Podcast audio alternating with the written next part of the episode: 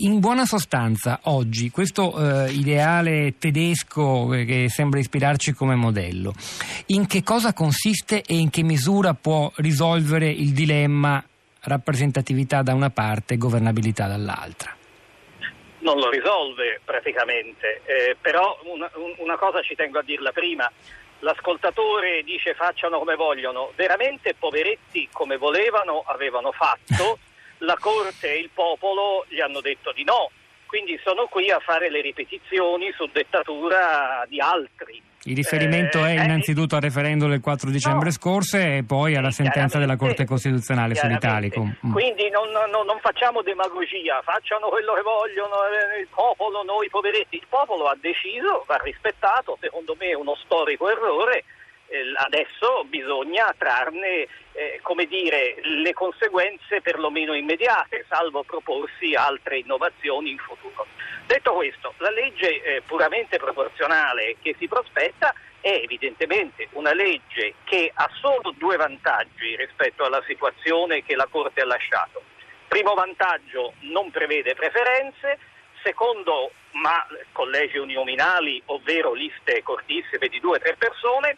Eh, numero due, eh, con lo sbarramento al 5%, se resta però al 5%, eh, sfoltisce in entrata i gruppi parlamentari senza peraltro riforme dei regolamenti parlamentari, rischia che poi si entri uniti in Parlamento per poi ridividersi, come abbiamo visto fare tante tante volte. E questa è l'altra Quindi... grande incognita, quello che succede dopo, no? le, le fuoriuscite, la creazione di nuovi gruppi parlamentari, del resto il vincolo di mandato eh, non c'è come vuole la Costituzione, anche se ci sono dei partiti come il Movimento 5 Stelle che magari lo vorrebbero, eh, lo vorrebbero introdurre. Ci spiega, proprio per andare chiari e semplici, eh, e capire tutto. Perché eh, il, il, primo vantaggio, quello di eh, non prevedere le preferenze, è, è davvero un vantaggio per la democrazia? Dunque, questa naturalmente è un'opinione, eh, non, è, non, è, un fatto, eh, bisogna essere onesti quando si parla. Io ritengo le preferenze un pessimo sistema, mentre considero i collegi uninominali il sistema oggi e anche in passato più adeguato. Le preferenze sono negative perché sono lo strumento attraverso il quale si inserisce in partiti già abbastanza scombiccherati eh, elementi ulteriori di terribile frammentazione e divisione al momento del voto, eh, senza parlare delle risorse che chiedono, eh, della necessità per i singoli di autofinanziarsi, la caccia alla preferenza, insomma io lo considero e del resto i cittadini italiani nel 1991 a furor di popolo considerarono quel sistema un errore dopo averlo sperimentato per 45 anni forse hanno cambiato idea, ma secondo me eh, farebbero bene a restare a quella decisione. Allora, sotto questo aspetto credo che la legge sia un vantaggio perché nel collegio uninominale troveranno un solo nome e nella parte proporzionale eh, troveranno invece liste di due, tre, quattro persone, quindi sono chiaramente individuabili e quindi non si può dire io non, non, non concorro a scegliere il mio parlamentare. Naturalmente sì, io non voglio, lei mi ha chiesto giustamente non andiamo sul tecnico.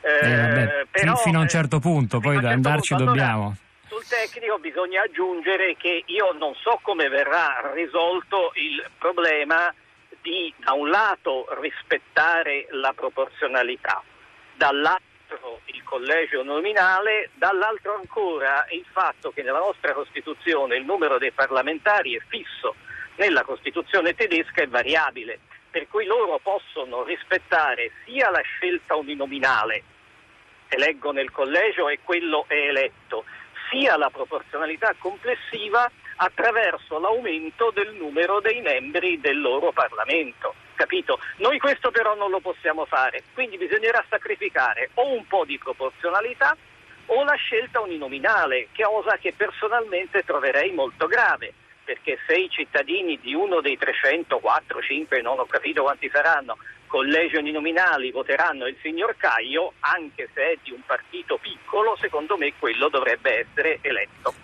Perché diciamolo con chiarezza, allora noi avremo, potremo fare due scelte, probabilmente su un'unica scheda e non su due come fanno i tedeschi, ma insomma queste sono ancora no, tutte speculazioni. I tedeschi la fanno su una. Su una, il contrario, volevo dire il contrario, sì. esatto. Probabilmente su due e non su una, però insomma queste sono speculazioni e poco cambia. Eh, le, le, la, la, da, il voto alla lista determinerà la distribuzione in proporzione dei seggi ed il numero fisso, non ci sarà alcuna compensazione qualora ah, diversamente andasse la scelta eh, in quella lista corta eh, per i collegi collegi uninominali. E a questo punto mh, lo scenario cioè, ci spiega davvero perché ci sarebbe bisogno di introdurre un correttivo e immaginiamo che venga sacrificato uno dei due, come lei ipotizza, perché il numero di nostri parlamentari è fisso e non è elastico come in Germania. Che, che scenari si aprirebbero? Ma, no, non eh, politici, eh, dal punto di vista meramente tecnico, sì, uso ancora questa parola. Sì, è che la tecnica si lega anche in questo momento all'equilibrio delle forze nei diversi eh, collegi.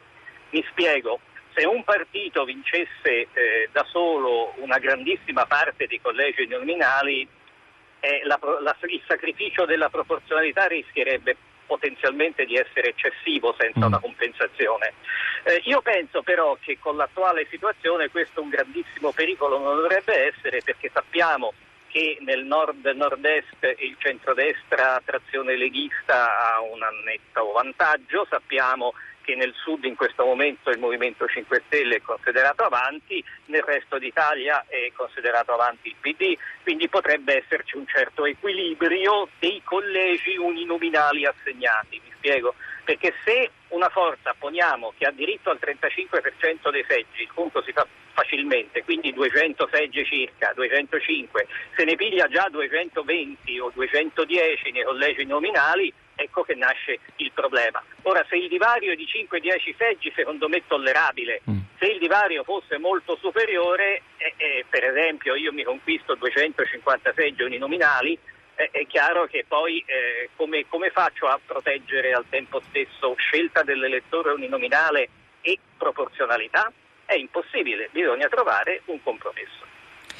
E, e, lì si vedrà, e si vedrà se poi il compromesso che si creerà eh, sarà esso stesso rispettoso oppure verrà interpretato come un tradimento eh, della volontà eh, degli elettori. Naturalmente, ma questo lì eh, ancora una volta si propone l'eterno dilemma eh, sul quale purtroppo gli elettori, secondo me non comprendendo a fondo la questione, eh, sono rimasti avvinghiati, cioè mm. Eh, privile- lei lo diceva molto bene all'inizio della trasmissione, privilegiare la rappresentatività o la governabilità. Qui si tratta di trovare un ragionevole equilibrio. Eh, il tutto proporzionale non è un ragionevole equilibrio, è un equilibrio che va molto più nella direzione della rappresentatività e molto meno della governabilità, che poi però non è una paroletta così. Vuol dire che gli elettori non sceglieranno chi li governa. È proprio questo il punto, e neppure i programmi. Scelto, eh, perché sarà scelto dopo dai partiti.